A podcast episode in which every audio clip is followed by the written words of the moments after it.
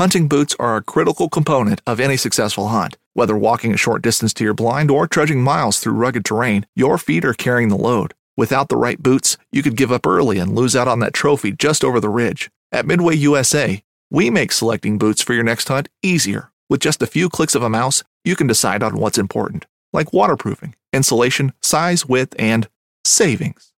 For just about everything for shooting, hunting, and the outdoors, check out midwayusa.com. This upcoming concert season will be all about the boots, and Tecovas is your stop for the best in Western style. Tecovas has seasonal and limited edition offerings this spring and summer, including men's and women's boots, apparel, hats, bags, and more. All Tecovas boots are made by hand in a time honored tradition with timeless styles that are always on trend. And Tecovas has first wear comfort with little to no break in period. It's hard to find this level of comfort paired with this level of style. Stop by your local Tecova store, have a complimentary drink or two, that's WCB style, and shop new styles. The smell of fresh leather and friendly staff are at your service. Many stores even have leather custom branding to make your boots truly personalized. And with regular live music and events, there's no in store experience like it. If you can't make it into a store, just visit tecovas.com. That's T E C O V A S.com. They offer free shipping on all boots, as well as free returns and exchanges, and ship right to your door. Go to tecovas.com and find your new favorite pair of boots today. Mobile hunters, are you looking to make the move to saddle hunting this year? Or maybe you just want to add a few new pieces of gear or upgrade your current saddle gear? If that's the case, then head over to tetherednation.com where they've got all mobile hunters covered. Whether you're new to saddle hunting or an old timer, Tethered is your one stop saddle shop. From saddles to ropes, sticks, ascenders, whatever it is you need, they have you covered.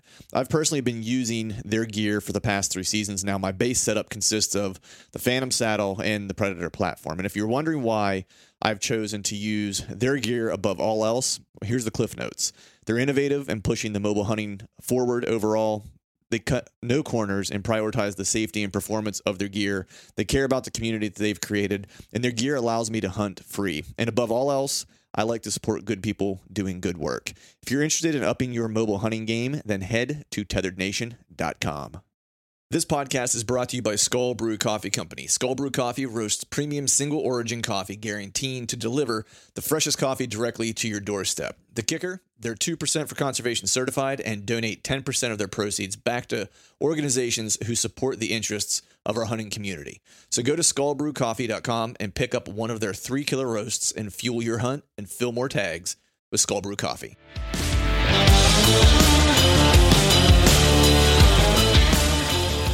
Welcome to the Truth from the Stand Deer Hunting Podcast brought to you by Skull Brew Coffee Company. I'm your host, Clint Campbell, and you're listening to episode number 227. Today, we're rolling into part number two of my conversation with Nathan Keelan, and we're talking about hunting mature mountain bucks of the Appalachian Mountains. So stay tuned.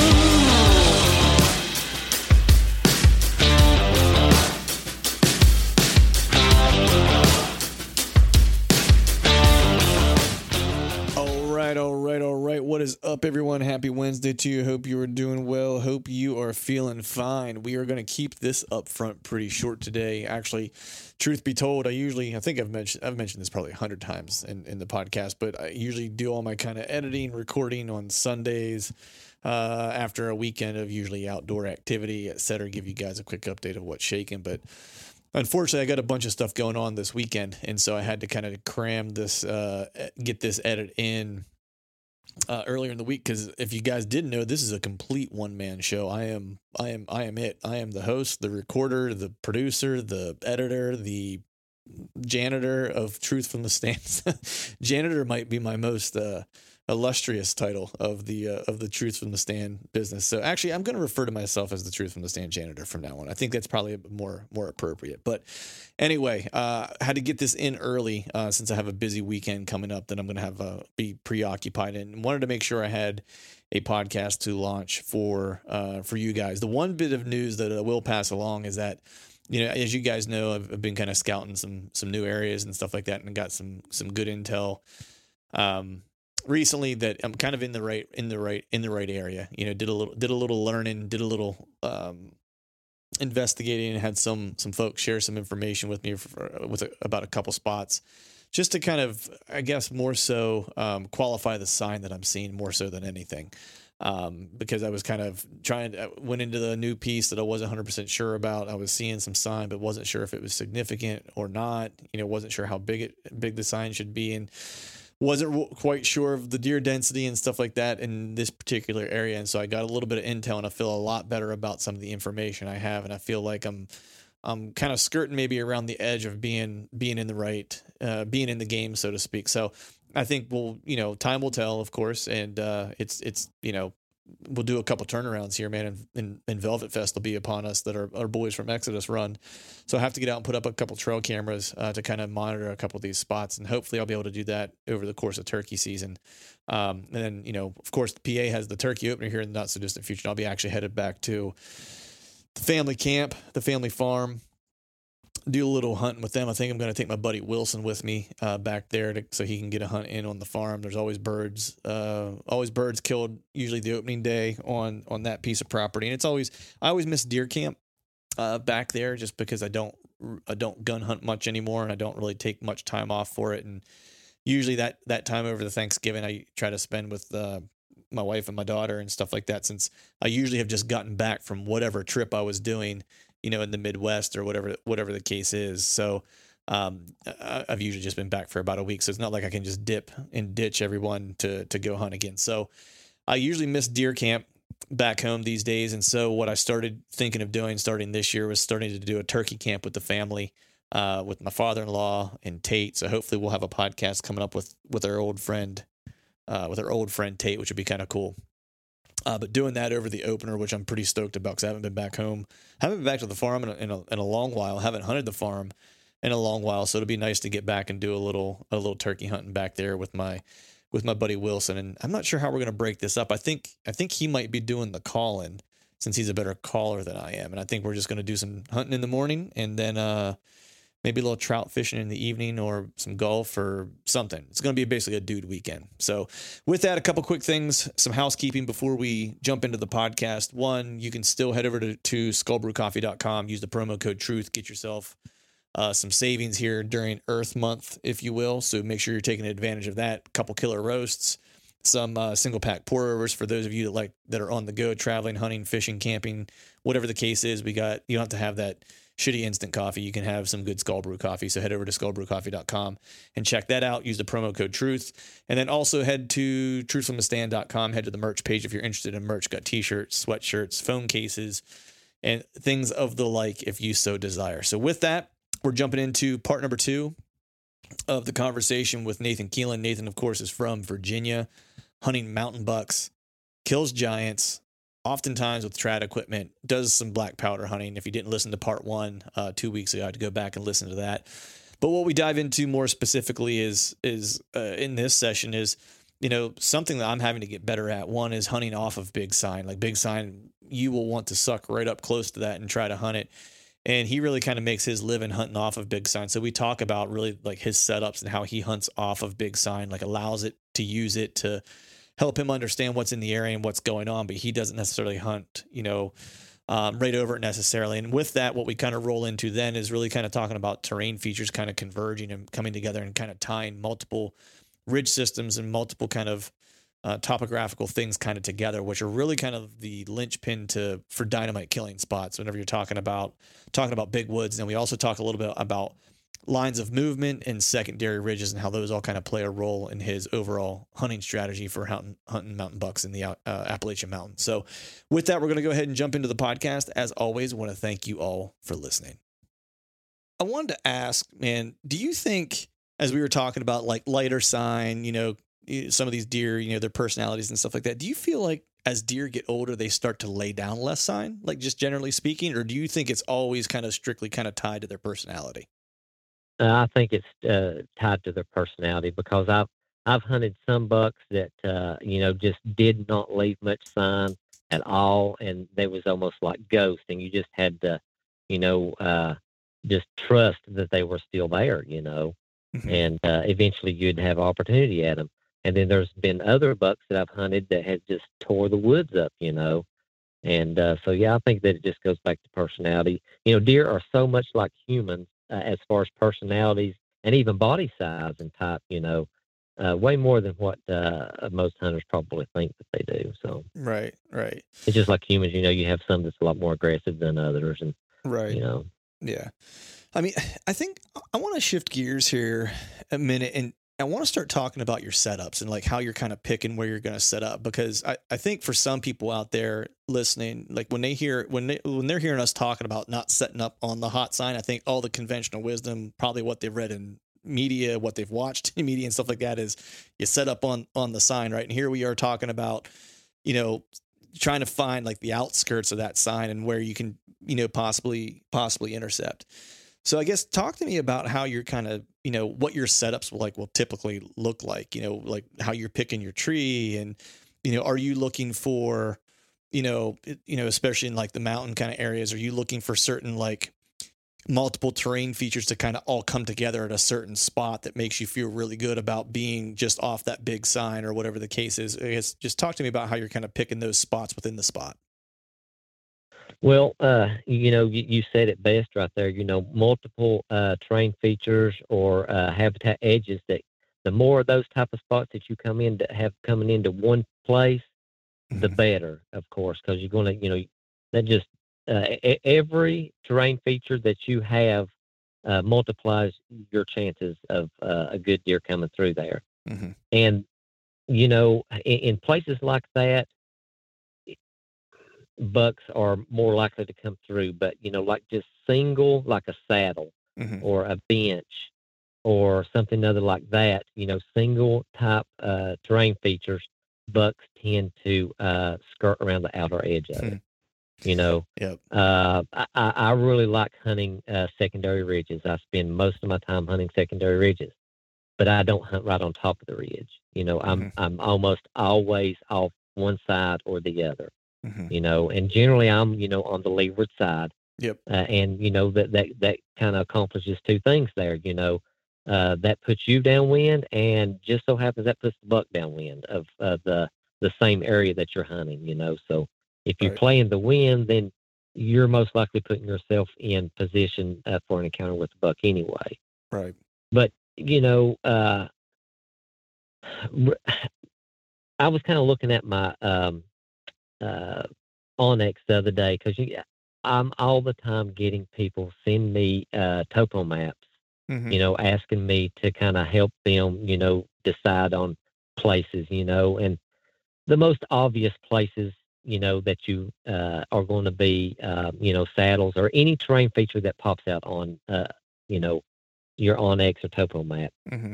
But I have found that most of my spots are not in those spots. You yeah. know, they're more in the micro terrain features, you know, uh, that you can't see on a topo map, you know, or uh, satellite imagery, you know, in, in, the mountains, that is, you know, right. Especially whenever it comes to uh, satellite imagery. But um, you know, I you know I'm just always off to one side or the other of any terrain feature, or you know I'm down under the top of the ridge, uh, along the edge of a you know, if it's rhododendron, I'm usually, you know, hunting the edge of that. If it's uh, mountain laurel, I'm usually back in it, you know, a little ways. Mm-hmm. So, um, you know, there's n- there's not really a specific thing that I say that I focus on, other than, you know, if it's a bench, I'm gonna be either below the bench or above the bench. I'm not gonna be hunting right on the bench. Right. You know, on either end of that bench is usually good because you know everything kind of converges. You know, uh, you know, even though a buck, you know, most of the time they'll go around the below the lip of the bench, you know, but by the time they get out toward the end of it, you know, the the trail that goes across the bench as well as his trail is going to be at the closest point. Right. That's it, you know, uh, so that's how I go about, you know, uh, deciding on where I want to hunt. And of course, you know, it surprises me how many people go up a, a electric pole straight tree, you know, uh, with yeah. no cover on it. Yep. You know, and you'll you'll have two guys up those, one a cameraman and one's the hunter, you know. Yep. And they stick out like a sore thumb. So, you know, I'm always looking for trees that give me plenty of cover. You know, that's I think that's where a lot of hunters fail, you know, they yeah they, they just don't choose a tree that gives them sufficient cover, you know. Yeah, no, I, I, man, I hear you there. It's you know, I always kind of say it's like I'll prioritize cover over shot opportunities because I'll try to pick the right spot to where I can get the shot opportunity I think I'm going to need, and I'll I'll ra- I'd Oh, yeah. rather I'd rather live to live to hunt another day with that particular deer or, or whatever the case is than be be hung out to dry. You know, Oh Um, yeah, I, I have stood in one spot for thirty minutes trying to figure out which trees I wanted to go up because that perfect tree wasn't there. You know, Right. but in a situation like that, you have to make do with what you have because if it's Yeah. the right spot, you know, if it's a tree that doesn't have a lot of cover, by all means, get on the back side of that tree. You know, yep, and uh, uh, you know, and face the tree. Uh, you know, the deer be approaching from behind the tree. You know, yep, so yep. Use what little bit of cover you can to your advantage. Yeah. Well, I'm glad to hear that you say you you'll sometimes stand in a spot for 30 minutes trying to pick out a tree because I don't feel alone now because I thought maybe I was the only. Oh, yeah. the guy Even who trail camera placement, I'll do the same thing. Oh, yeah. you know. Yeah. It's uh it, it's funny because I'll maybe stress out over that more than I do like picking a doctor. Oh yeah, for sure. I'll stand there and contemplate for an hour where I'm going to hang this trail camera, and I'll pick a doctor just by going on like the insurance program. We're like, yeah, that's the closest one to the house. Let's choose that one. You know, it's like it Yep. takes me a little time to get there. But uh, I mean, I'm glad you brought up you know benches because I was actually going to go there next because that's the one thing that I've noticed in some of these bigger pieces that I've hunted that I've actually found where deer will spend more time. Um, Yeah. what what I've noticed is like, especially in country that has like whether it's West Virginia or whatever the case is, where there's spine backs and stuff like that. Like I feel like the tops of those, there'll be a lot of sign laid down there, but I've you know have have had cameras in those places and stuff like that, and like the deer you'll see through there is mainly at night, and that sign's being tended tended at at night, and it'll a lot of times be be does.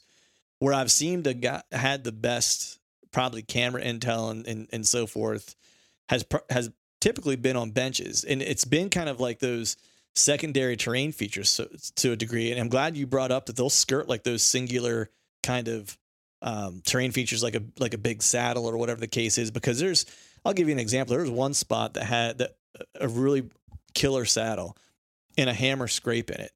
Camera on it and deer rarely showed up to it right all around it though on the benches that were kind of surrounding it all kinds of activity right? Yeah. and and it was just interesting to me because you know so much of the sign was like in those terrain features but it just wasn't being traveled through quite so frequently. Like do you have a rhyme or reason why they why they like that? Is it is it the the ability to use that and be able to work you know thermals during different times of the day? Or what what do you think that causes them to use that those bench systems so much? Or do you think because those bench systems in, in big time ridge country really do start to tie all these ridges together Um, I think all of the above. You know, Yeah. pretty much everything that you just mentioned. You know, um, I, I do think that thermals and prevailing wind direction can uh, play into it, but I think that it's mostly, you know, right back to that refrigerator uh, uh, example that I give you. You know, that's a, a specific spot. Um, you know, you hear all your life that deer like to use the path of least resistance. You know, Mhm. that that is not one hundred percent true. You know, um, uh, these older age class bucks, man, that they will do things that you uh, never dreamed that they would do. I I was hunting a uh, a, a really big deer in southern West Virginia. You know, and I was hunting a bench. You know, it was a strip bench. It, it, it had grown up nice and thick.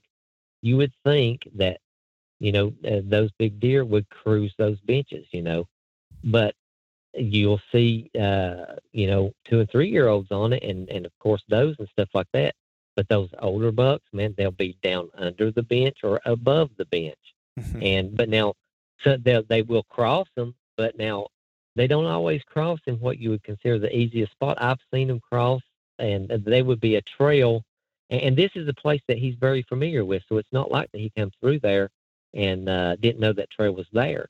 But he would not take the heavy trail, you know Mhm. he would go up through the nastiest spot ever was, and you would be set up thinking that he would come through the easy spot, and he won't do it. right. Um, and there was another example in Ohio. I was hunting a uh, kind of like a river bluff type of area, and uh, there was a uh, um, a blowdown. You know, a tree had fell over. Well, the perfect tree grew right up in the middle of that uh, uh, um, tree that had blown over, and that's where I was at. And these bucks were working around the edge of that uh, um, blowdown, or not blowdown, but uh, that bluff. Well, I had a, a really nice ten come up, and instead of going around the uh, uh, blowdown, he goes right dead through the middle of it. Hmm. You know, and so big deer really do odd things a lot of times. Right. You know, Yeah. It's just they be, they become masters of their surroundings.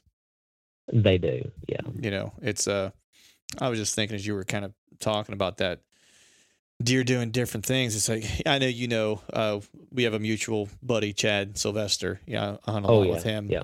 And uh he was hunting this one particular deer and, and, and this just goes to kind of prove the point that you made.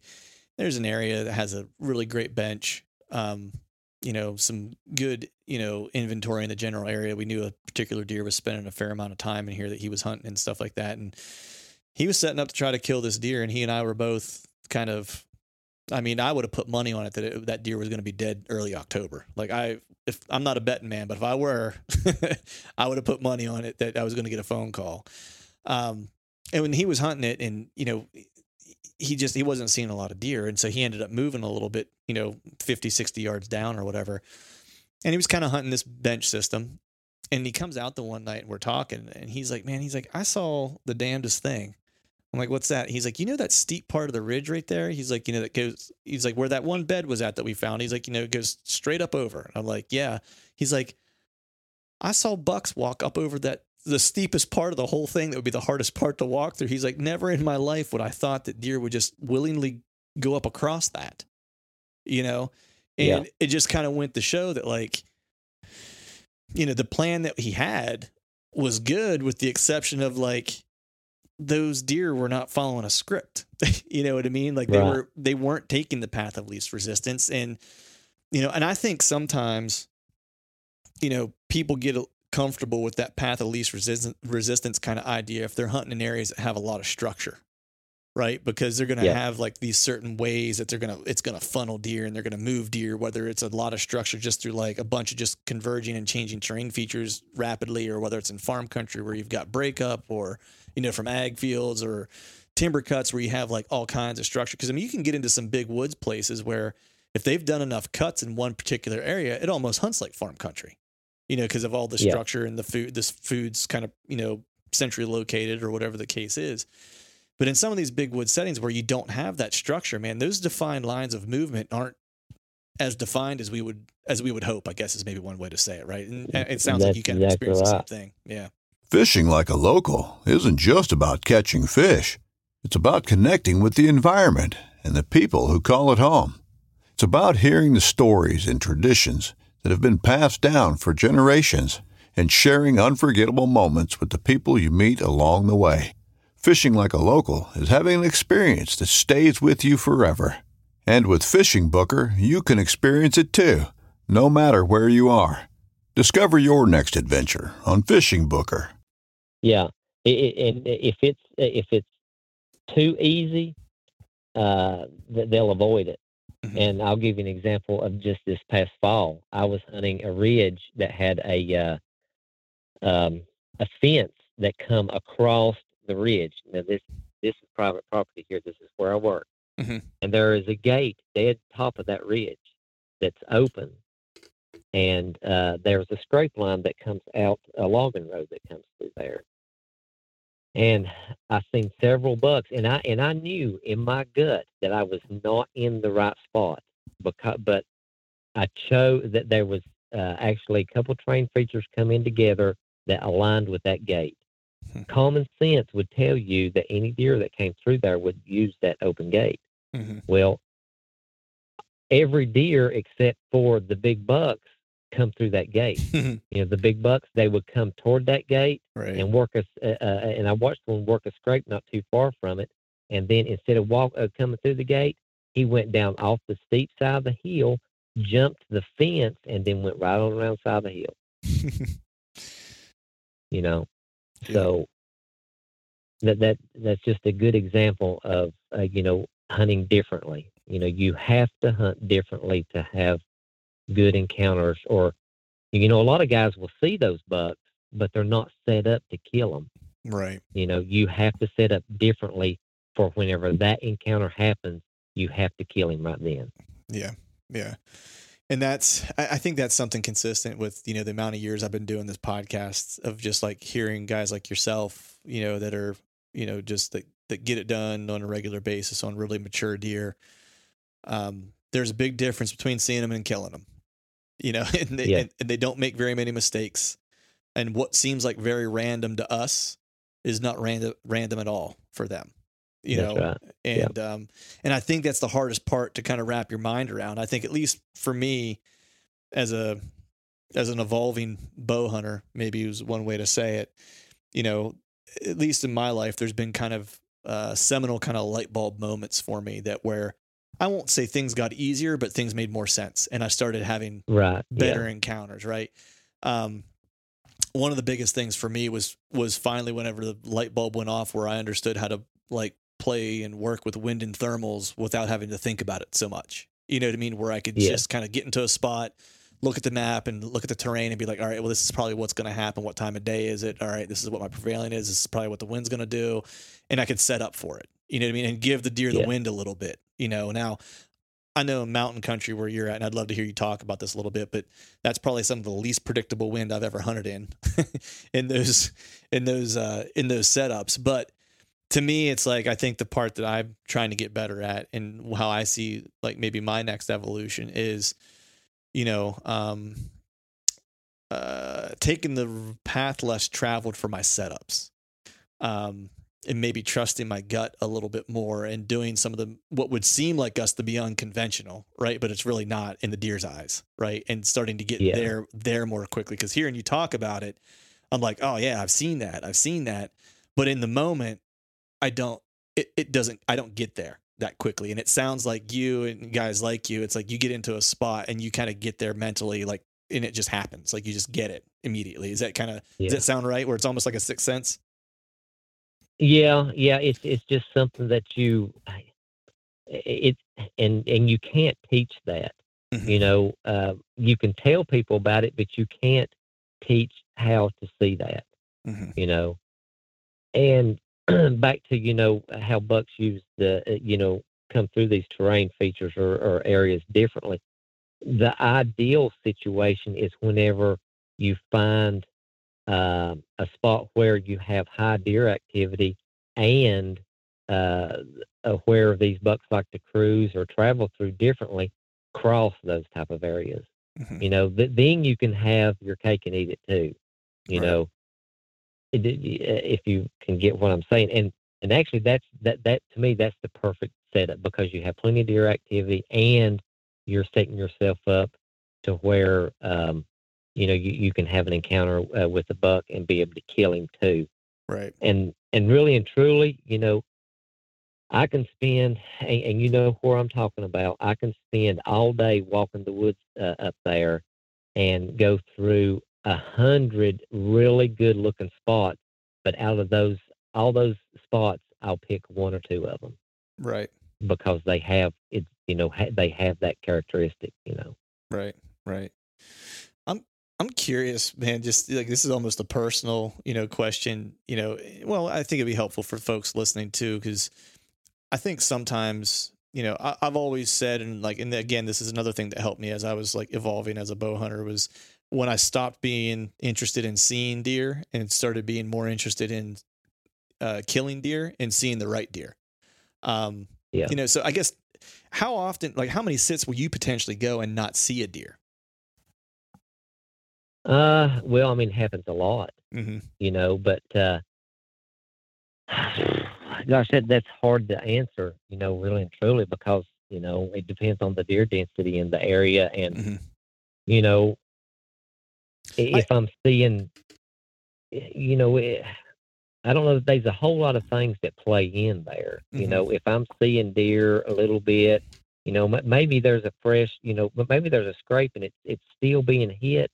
You know, even though I'm not seeing deer, so I know I know that he's still there. Uh, I just need to make an adjustment to be able to to see him. You know, Mhm. um, I don't know that that's that's really hard to answer. No, be that, that no, you, that's so. yeah, no, that makes sense. I mean, it's all. I mean, so much of this stuff is contextual too, right? It's like where you're Yes. at, what time of year it is, you know, it, what the deer density is, what you know, you like. There's so many things that kind of kind of go into it. You know, I know for me in some Yeah. You know, I might go three or four days and not see proof of life.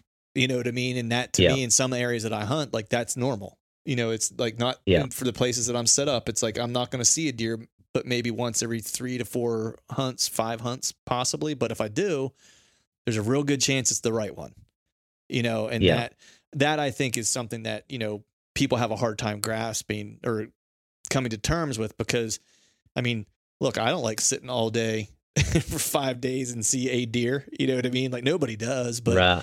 um, but sometimes that's what it takes in some of those places because that's just the the cards you're dealt with the area. You know, That's um, right. Yeah. you know. And um, and you. Uh, uh, Go ahead. sorry. Go ahead. No, oh, go I was just gonna say, you know, like October, you know, if I haven't seen what I want to kill within one or two sits, I'm moving.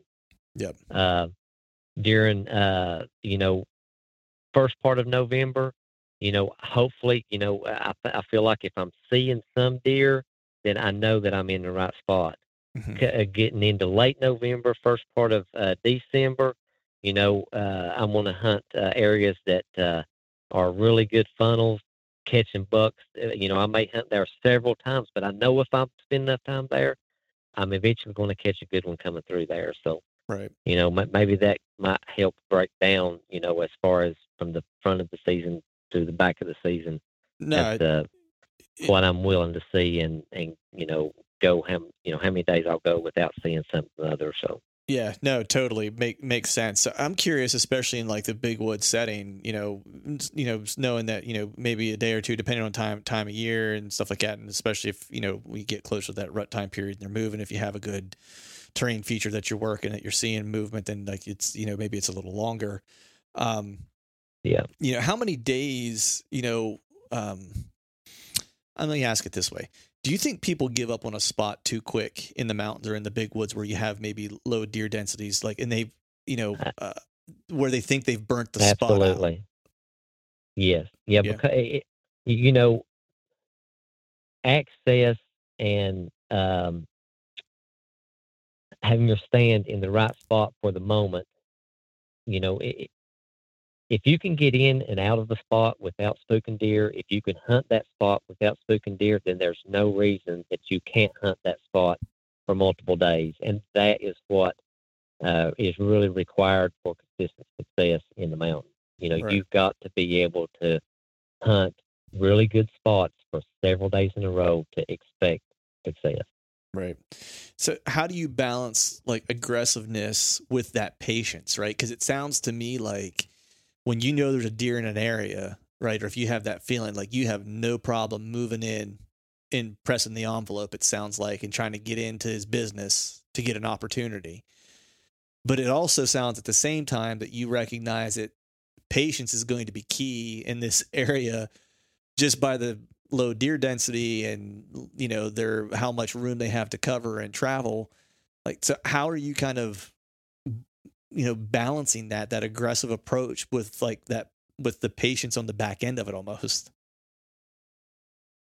Uh, well, I don't really know how to answer that either, but um, you know, my setups are generally I'm always closer to bedding than I am food, mm-hmm.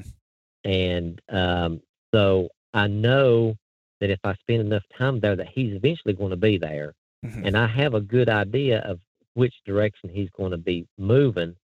So you know, I just spend, and I have a handful of spots like that, and I just kind of rotate through those depending on wind direction and you know stuff like that. So I just know if I spend enough time there that I'm eventually going to catch him coming through there. right right So um, some spots I'll hunt for be able to hunt multiple days in a row if the wind is right, and if it's not, then I don't hunt it. You know, so that has a lot to do with how much time I'll spend in the spot too. Right right and i gotta imagine too man the the uh the- it's the I, I- don't know the area that you particularly hunt in, in in Virginia. I've never been there. I'd love to get down there at some point, but it I'd imagine you have some pretty brutal kind of wind and, and thermal conditions to kind of deal with just by the, the elevation that you're kind of kind of working in. Does it does it play havoc kind of more on you than than maybe some other areas that you've hunted in, in your life? Uh, no, not really. I mean, No. I've I've hunted Ohio uh, at times, and and the wind never cooperated. You could not ever depend on it to do anything, Yeah. and that's very stressful. And you, and you deal with the same thing here in the mountains. And sometimes you have perfect conditions. You know, it does exactly what it's supposed to. So, you know, so, sometimes you know you'll get to where you're wanting to go before daylight, and you have to abandon what you're uh, uh, doing. You know, you Mhm. have to go, you know, cut and do something completely different, even if it's hunting off the ground. You know, but now in recent years, I have been hanging more than one stand in in any one location. Hmm. That way, I'm able to, you know, uh, spend more time there, depending on you know the wind direction. You know, if it changes on me, then I can get down and move to the other stand. You know, Right. so that's one thing that I do to be able to do that. So, right. So you're able now, to, as go ahead. Oh, I was going to say that uh, you know, as far as you know, access is more important than than uh, I think a lot of people uh, give it credit for too. You know, Mhm. it's just like you know, you know, accessing from the bottom versus from the top. You know, in the mountains during the mornings, you are much better uh, accessing from the bottom Mhm. uh, because of thermals. You know, you you have a, a really good uh, a draft coming down off that mountain because of the, the cooling air.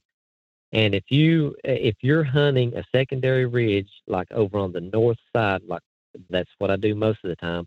If you come from the south side of that mountain, and as soon as you cross over, if you are in the drainage that you are hunting, you know, or, or above the drainage that you're hunting, you you just screwed yourself big time for the rest of that day Game over. because yeah. every deer, you game over. Every deer that is in that drainage at that moment, and I, I'm talking seconds, know that you're there. Right. Yeah. And uh, uh, so, you know, dropping thermals in early mornings is something that you need to pay extreme amount of attention to. You know, because right. generally, you know, during uh, November, you know, the wind generally isn't blowing that much uh, in pre-dawn. Right. once you know the sun comes up, then the uh, wind starts moving on you. You know, so Yeah. Yeah.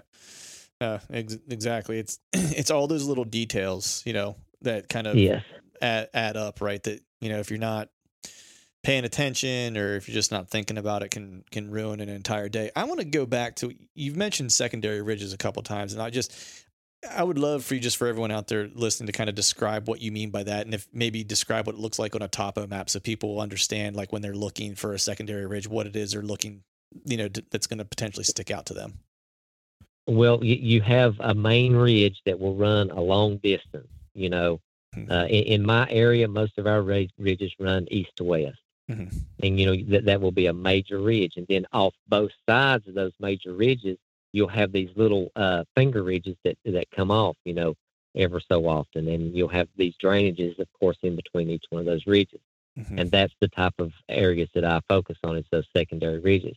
Yeah. And you know another great uh, uh, uh, area that I like to and and generally uh, most of the ri- uh, secondary ridges that I'm hunting are on the eastern end of those uh, main ridges because now Hmm. I found a lot of big deer love to uh, bed on the very end of those main ridges on the eastern uh, facing slope there Hmm. you know, you've got a lot of things working, or they have a lot of things working for them. Then, you know, most of our wind comes out of the west, so you know they Mhm. they've got that westerly wind coming across the top.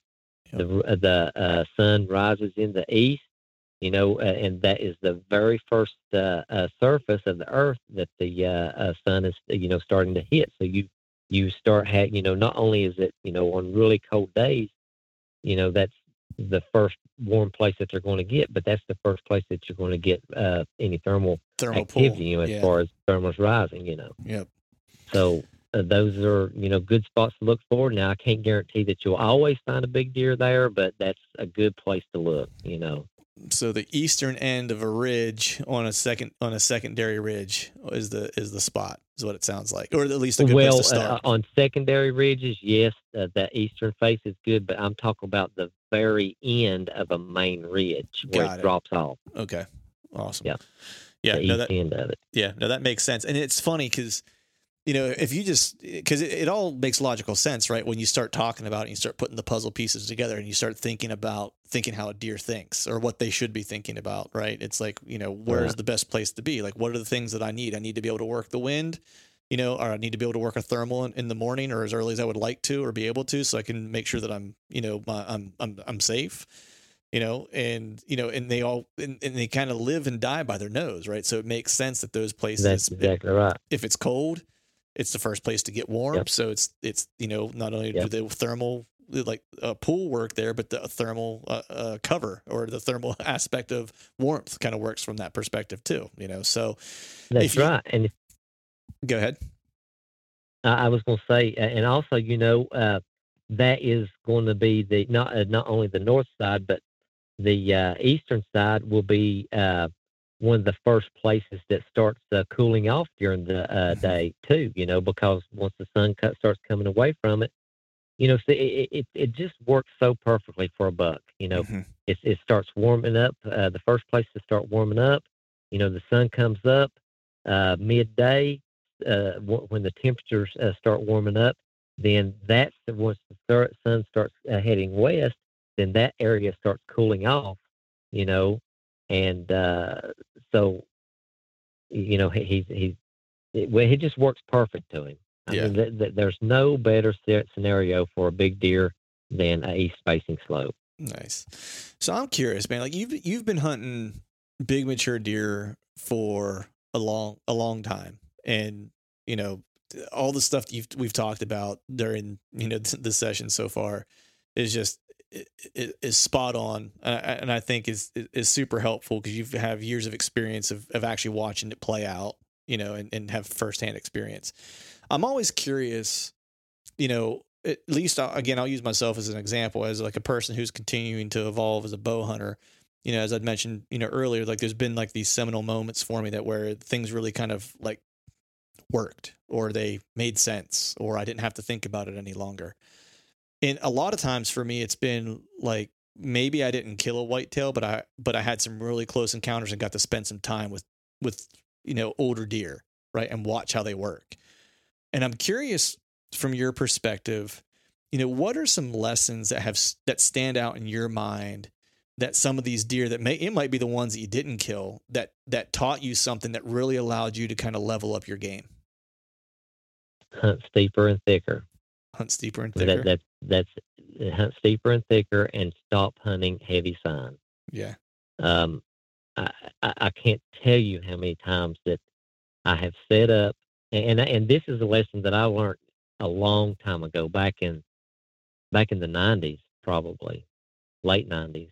Uh, you know, it's like hunting these secondary ridges. You know, uh, a lot of times you'll have secondary ridges that that are fairly flat as they come out, and then they make a nosedive and and you know off into like a creek drainage or something like that. Mhm. And up on these, uh, up on top of the secondary ridges, or even the main ridge, you'll have these big flats. You know, Mhm. and there's always big sign on those big flats, and you would always hunt those type of spots, and you would never see the buck that was creating those. And so I started creeping over the edge, you know, and hunting to where I could see off the side as well as up on the uh, top, you know. Mhm. And I started seeing the those very bucks down off of those, uh, you know, steep, thick hillsides. Hmm. And once I started uh, hunting down there, I started having more encounters with those deer. Hmm. You know, um, so it just goes hand in hand with you know not hunting the heavy sign, hunting Mhm. steeper and hunting thicker. You know, that Right. doesn't mean that you have to sit right up on the uh, steep hillsides. You know, look for some kind of terrain feature among, you know, around those hillsides or, uh, you know, to hunt or where those steep hillsides uh, uh, start coming up into the flatter type areas. You know, there uh, look for those terrain features. You know, uh, along that edge. You know, hunt those type of spots. So, Right.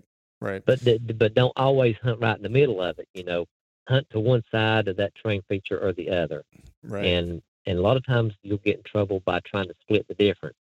Yeah. You know, make the decision either hunt the. Uh, in, in other words, don't don't try to split the difference because if you do, you, all you're going to do is see him, and that's all you're going to get to do. right. Unless you can find those places where uh, you know, you have the high deer traffic plus uh, the the zone or whatever you want to call it, or the line where those big bucks like to cruise or travel crosses that type of spot. Then wherever you find that, then you know, most times that's money, you know. But those those spots are hard to find. Right. Awesome, man. Well, man, I've kept you for about an hour and a half. I got one more question for you that I'd like to kind of close things with. Um, if if if you got time for one more, sound good? Yeah, sure. Awesome. Um, so this one's kind of a, a theoretical question, right? Um, my buddy Chad, our buddy Chad, asked me this one time on their podcast, um, and I always just thought it was kind of an interesting way to kind of close things out, and um, always like to hear how you know people have been influenced in their in their hunting journey. And uh, so the question is like, uh, I don't know if you're a basketball fan or not, but we got the NCAA tournament going on now. If you were building a, a, basketball team for a three on three tournament, right? So we're going to have a three on three tournament basketball team made up of hunters that we're going to hunt, you know, whatever, whatever property. And the goal is to try to have the three best hunters you could possibly have that are going to fill tags on your team. Who would those people be and why? Oh wow, that that's a good question. Um, and it, they don't have to be alive, living. They don't have to be well known or whatever. I'm just always curious. You know, you know, I get some really interesting answers with this question. Well, mountain hunters, I don't know. That that would be a really good question. Probably, and I don't know these guys, but uh, I talked to Bo Martonic a lot. I think mm-hmm. that he, I would want him on my team. Um, and they don't have to be mountain hunters; they can just be hunters in general, deer hunters. Oh, just in hunters in general. Yeah, deer, deer, hunters in uh, general. Yeah. I have a lot of respect for Don Higgins. Mm-hmm. Uh, he kills a lot of big deer. Um, Andrae D'Acquisto, you know, he he's he's been a master for a long time. Mm-hmm. Um, and gosh, uh, Heath Cisco, you mm know, uh, Justin Hollingsworth, those two guys get it done, you know, very consistently, you know. Yeah. So they're right there's four, you know. Yeah.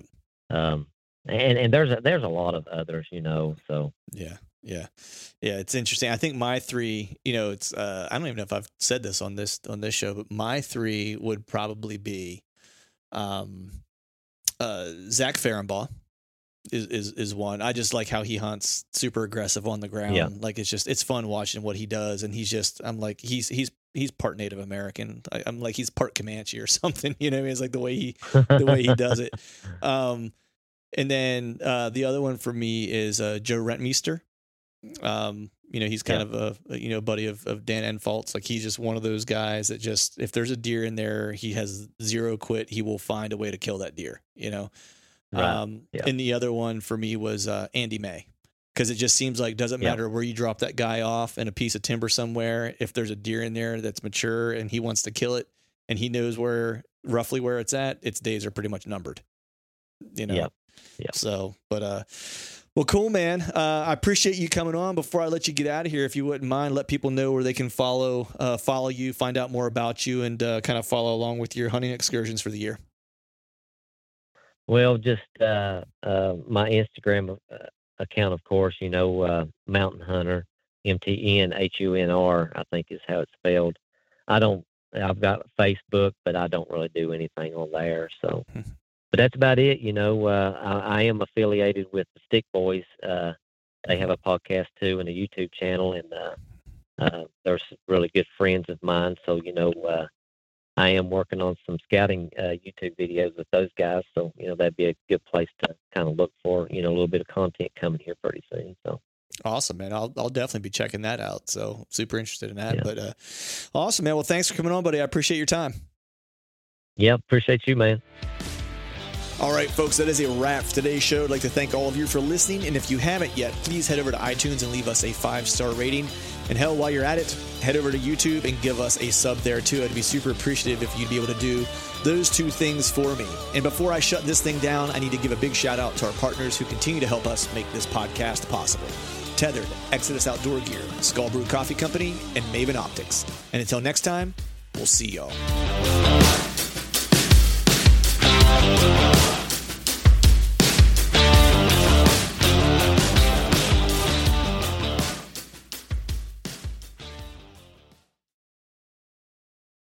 All right, gang. The new Truth merch is in stock at truthfromthestand.com and on YouTube below any of the Truth from the Stand videos.